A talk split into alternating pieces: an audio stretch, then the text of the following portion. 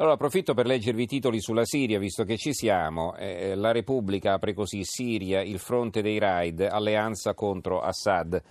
Eh, il fronte dei raid perché eh, insomma sembra che la Francia sia disponibile a partecipare, eh, ci sta riflettendo anche la Gran Bretagna e insomma eh, il fronte si allarga.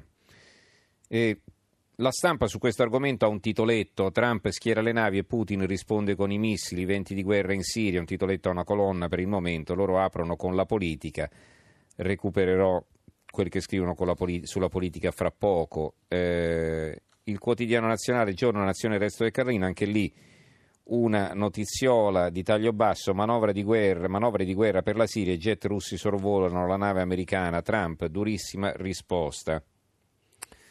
Il Giornale, la Siria fa litigare Stati Uniti e Russia, Damasco nel mirino dopo gli attacchi coi gas, braccio di ferro all'ONU. Eh, la verità, no, la verità non ha, ah sì, ecco qui, in Siria Macron e Trump sfidano la Merkel, non so cosa voglia dire, cosa c'entri la Merkel, però insomma questo è il titolo in prima pagina. Il Manifesto, il Manifesto, Trump pronto ad attaccare la Siria, Francia, Gran Bretagna e Saud, si intende eh, l'Arabia Saudita, con gli Stati Uniti, Assad sì a inchiesta sul gas, ecco loro quindi sarebbero disponibili a eh, ricevere, a far entrare eh, una, una commissione internazionale per appunto stabilire effettivamente che cosa è successo. Eh, un'altra guerra fino a prova contraria è un editoriale di Alberto Negri, eh, non so se è lo stesso Alberto Negri del Sole ventiquattro Ore, che adesso magari scrive anche sul Manifesto, comunque il nome e cognome è lo stesso. Allora tira aria di guerra su una guerra che non finisce mai, vedremo cosa faranno adesso gli Stati Uniti che dichiarano di voler proteggere i siriani dalle presunte armi chimiche del regime. La reazione americana appare in queste ore probabile, l'Italia se non usano le basi NATO sarebbe fuori gioco e per fortuna. L'ultima volta che si è accodata al raid degli alleati è stato per bombardare Gheddafi in Libia, con i risultati disastrosi che sappiamo. L'Italia è ancorata saldamente al tavolo dei perdenti della Seconda Guerra Mondiale, come la Germania, senza averne il peso economico, e non ha nessuna voce in capitolo neppure a casa sua. È bene ricordarlo nel momento in cui si sta tentando di insegnare il solito governo a sovranità limitata, altro che sovranismo.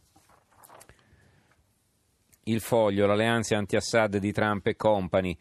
Damasco risponde con una manovra diversiva alle minacce concrete di Donald e dei compagni di ritorsione, un pezzo di Daniele Raineri, e poi a fianco Macron ha tre alternative di militari per dimostrare che è di parola sulla linea rossa delle armi chimiche, un altro pezzo firmato questo da Francesco Maselli.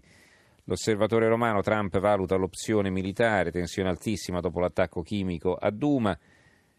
Il Mattino ha un commento di Gianandrea Gagliani sulla crisi in Siria, una prova di muscoli. Vediamo cosa scrive Gagliani. Chiedo scusa, per ora è solo guerra di parole tra Stati Uniti con gli alleati anglo-francesi e il governo siriano spalleggiato da Russia e Iran. Ma l'escalation della crisi generata dalla determinazione di americani ed europei a dare credito alle accuse rivolte dai ribelli jihadisti a Bashar al-Assad di aver usato armi chimiche contro i civili a Duma potrebbe portare presto a raid punitivi. Donald Trump ha parlato di azioni militari da decidere entro quarantotto ore ormai scadute. Il suo ambasciatore alle Nazioni Unite, Nikki Haley, ha aggiunto che gli Stati Uniti risponderanno senza tenere in considerazione se il Consiglio di Sicurezza deciderà di agire o meno. Anche la Francia sta coordinandosi con Washington per partecipare ai raid sulla Siria, mentre pressioni vengono esercitate sul governo britannico affinché si unisca alle operazioni belliche, configurando la stessa alleanza che nel duemilatredici era pronta ad attaccare Damasco dopo le accuse ad Assad di aver impiegato gas nervino contro i, cervi, i civili a Ghouta. Dicevo della politica, vi devo dare conto ancora della stampa, sapete la prima pagina della stampa arriva dopo l'una, quindi vi avevo letto solo l'apertura che era governo pressing di Mattarella. Qui adesso abbiamo intanto un retroscena di Federico Capurso a pagina quattro, il titolo in prima, Salvini, il flirt con Russia e Cina allarma gli Stati Uniti, quindi diciamo un risvolto di politica internazionale eh, del possibile governo in Italia, tre gesti per rompere l'impasse, il commento di Francesco Bei, l'articolo di fondo. Domani all'uscita dei leader dallo studio alla vetrata si vedrà se la settimana consumata tra il primo e il secondo giro di consultazioni sarà servita a qualcosa. Il sospetto, che assomiglia a una certezza, è che il tempo sia trascorso invano. Ieri Luigi Di Maio ha affermato che sia nel centrodestra che nel P D ci sono evoluzioni in corso, ma ammesso che sia vero, lo stato attuale non sembrano tali da modificare la situazione in blocco e consentire al capo, al capo dello Stato di affidare a qualcuno l'incarico di formare il governo. Quello che servirebbe è proprio quello che i leader non sono ancora disposti a offrire, un gesto di responsabilità nei confronti del Paese. Anzi, ne servirebbero tre, da parte di Luigi Di Maio, Silvio Berlusconi e Matteo Renzi. Qui ci sono altri due eh, articoli che meritano di essere citati sulla stampa in prima pagina. Uno riguarda l'Alitalia. Ecco le offerte per rilevare Alitalia, EasyJet, Wizz Air e ora Lufthansa. Poi abbiamo Amor di Forca, il buongiorno di Mattia Feltri. Eh, presi da altro, scrive Feltri, abbiamo trascurato di dare conto dell'idea di giustizia emersa al Festival Sum di Ivrea, quello di Davide Casaleggio. L'ha dettagliata Nino Di Matteo, P M del processo sulla trattativa tra Stato e mafia. Possiamo riassumerla così. Primo, pene più alte per corruzione e voto di scambio. Secondo, più operazioni sotto copertura. Terzo, no a leggi premiali per i detenuti che si comportano bene, tantomeno indulto e amnistia. Quarto, più intercettazioni. Quinto, riforma della prescrizione che si blocca all'apertura delle indagini, quindi prescrizione abolita. Sesto, sequestri preventivi dei beni di chi è indagato per corruzione, come già avviene per gli indagati di mafia. Che noi qui si reputi tutto ciò terrorizzante non conta poco. Di Matteo è stato applaudito prima, durante e dopo, a prova dell'aria che tira. Però, a proposito di sequestri, intercettazioni eccetera, vorremmo sottoporvi il caso della famiglia Niceta, ricordata ieri dal Dubbio, e del cui processo anche Di Matteo si è occupato. Nel duemilanove i fratelli Massimo e Pietro Niceta vengono indagati per l'intestazione fittizia di beni in nome del clan Guttadauro. Dopo diciotto mesi i due vengono archiviati, eppure negli strascichi e sulle stesse basi nel duemilatredici i loro quindici negozi di abbigliamento sono posti sotto sequestro.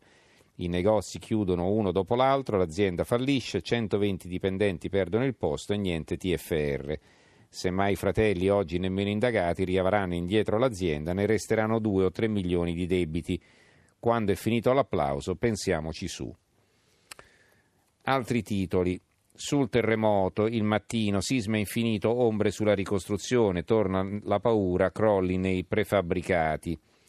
La Verità, nelle Marche ancora scosse, i terremotati sono costretti a uscire pure dalle casette.